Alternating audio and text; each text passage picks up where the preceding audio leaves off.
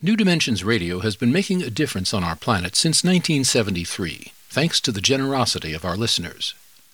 You too can help make a difference with a tax-deductible donation or membership. Please visit our website, newdimensions.org, and just click the Donate button. We at New Dimensions thank you for your support.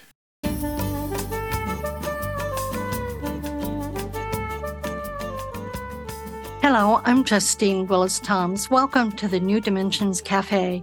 Today I'm hosting Dr. Richard Strozzi Heckler, author of Embodying the Mystery Somatic Wisdom for Emotional, Energetic, and Spiritual Awakening. I'm speaking with Richard at his home by remote connection.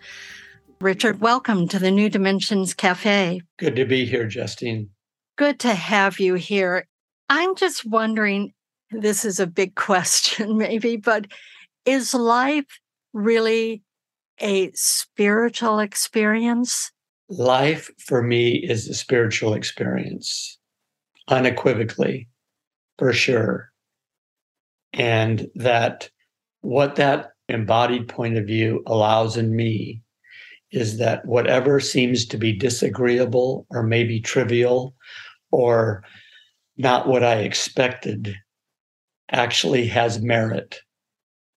So there's nothing that I have to exclude, nothing that I have to push away, nothing that I have to grasp after, but simply be in trust with what's coming my way, should be coming my way.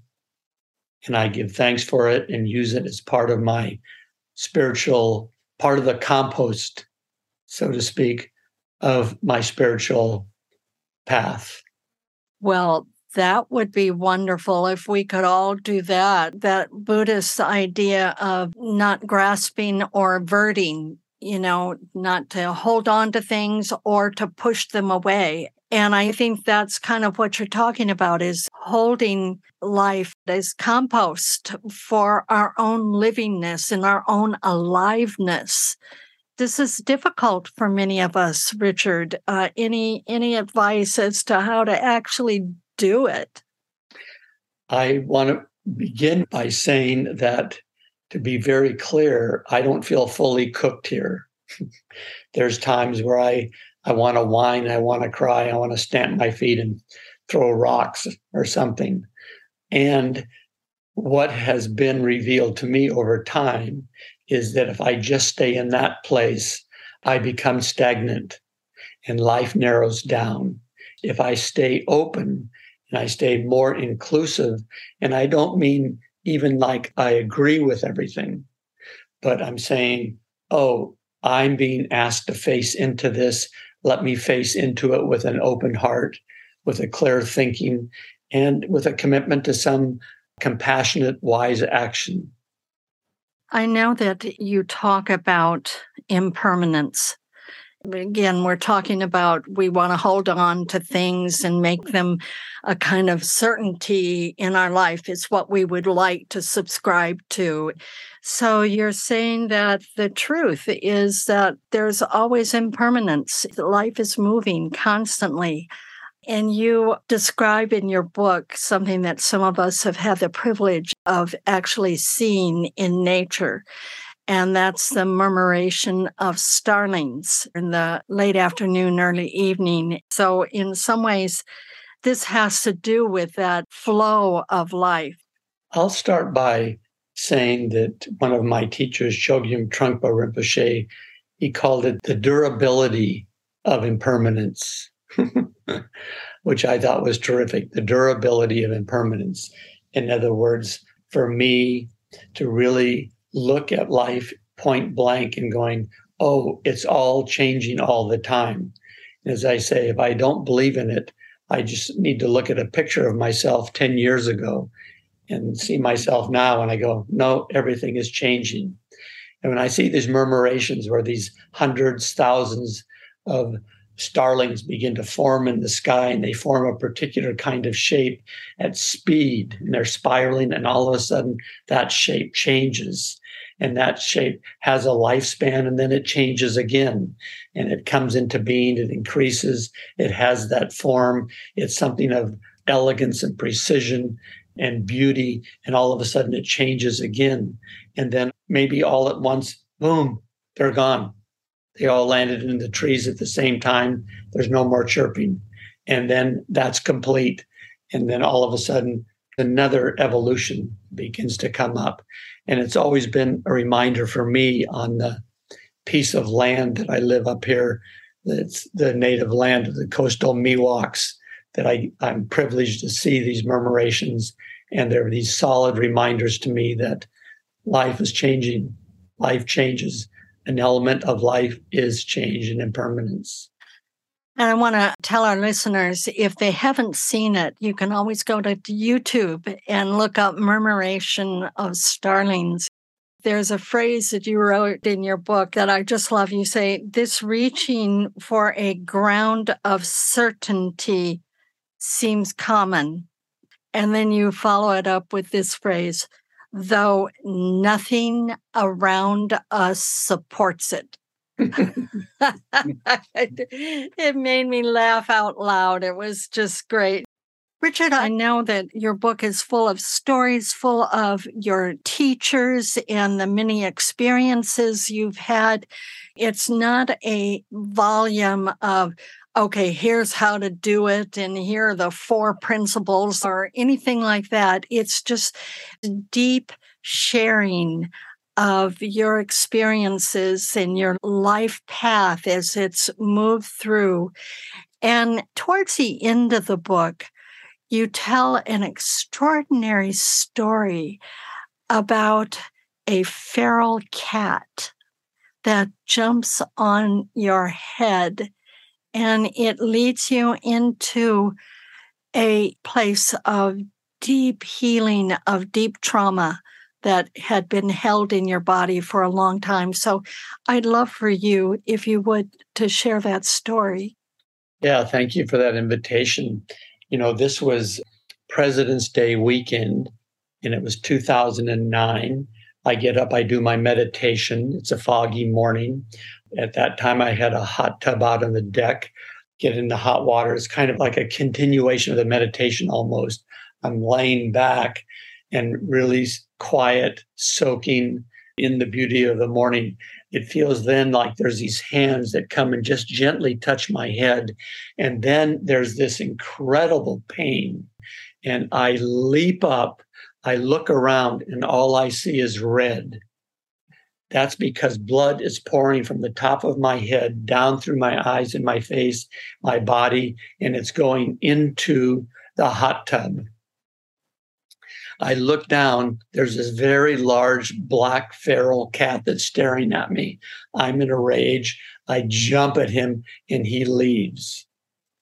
I have about a two inch cut that goes to the bone at the top of my head. I finally staunch the bleeding. I make it to the emergency room. And then they basically, well, he says, oh, we're going to put clamps in it. I said, Does that mean I have to come back? And to take him out. And he says, Yes. I go, I don't want to do that. What can we do? So they have a medical grade glue that he actually glued it shut. Decided I did not need a um, rabies shot. I told my number of people about this. Everybody's shocked. The interpretations all the way from, oh, maybe this was like dinner for him, or maybe he thought it was a gopher or whatever, or maybe he just didn't like you. I asked my friend Arkan Braveheart, who is a Peruvian Andes shaman, about it. And he looks at me carefully and he said, Did it draw it drew blood? I said, Yes. And it was a black cat. I said, Yes. And he said, I envy you. And of course, I'm shocked. Why envy me? He said, my paraphrase, in my cosmology, to be with a wild animal like that, that could actually threaten your life is a sign of grace. Black Panther's a black cat. They are the spiritual guardians. And then to be cut by one of them is a huge blessing. So I thought, well, this is the best interpretation so far. Even though I come from the, the projects, you know, I, uh, I'll do this.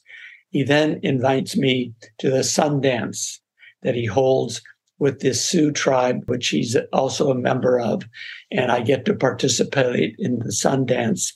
And at some point, he puts my head right next to the cottonwood tree as it's down, and he begins to sing this song that I didn't understand.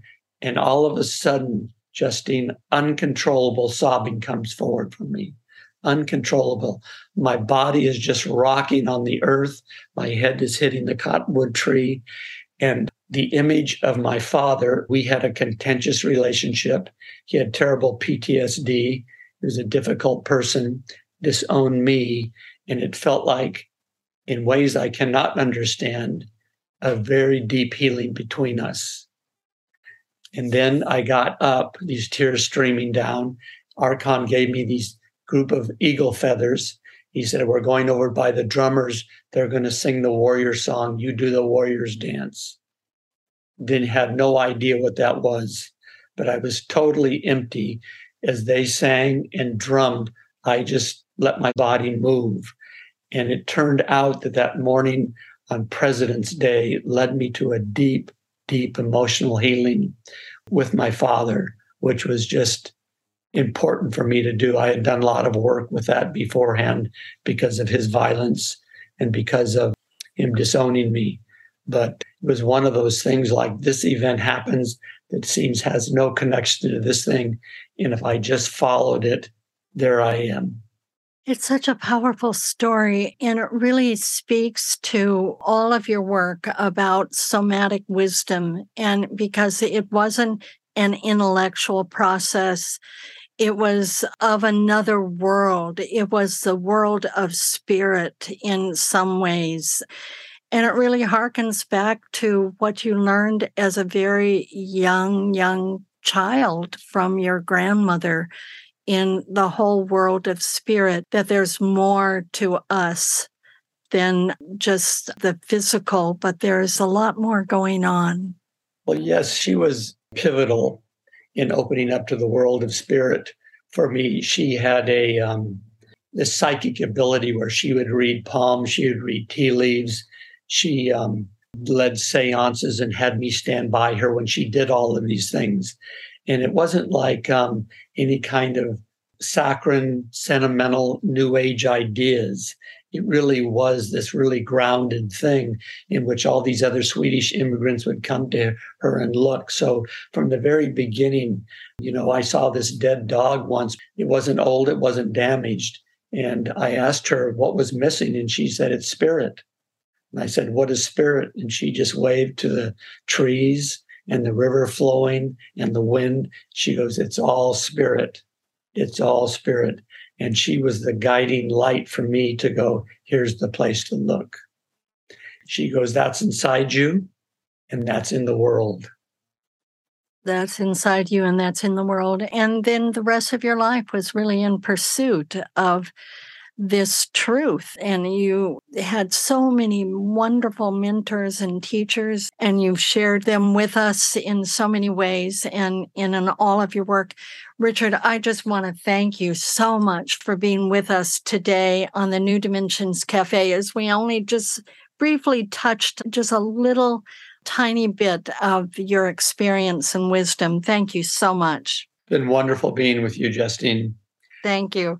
I've been speaking with Dr. Richard Strozzi Heckler, author of Embodying the Mystery Somatic Wisdom for Emotional, Energetic, and Spiritual Awakening. And if you want to find out more about his work, you can go to his website, strozziinstitute.com. And he spells Strozzi, S T R O Z Z I strozziinstitute.com, or you can get there through the New Dimensions website, newdimensions.org, where you can find over 1,700 programs in our archive. I'm Justine Willis Toms. I want to thank you for joining us at the New Dimensions Cafe, and I invite you, please do join us again. You've been listening to the New Dimensions Cafe.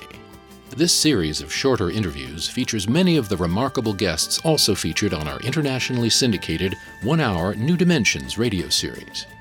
To access more than a thousand hours of programs, to subscribe to our newsletters, or to become a member, please visit us at newdimensions.org.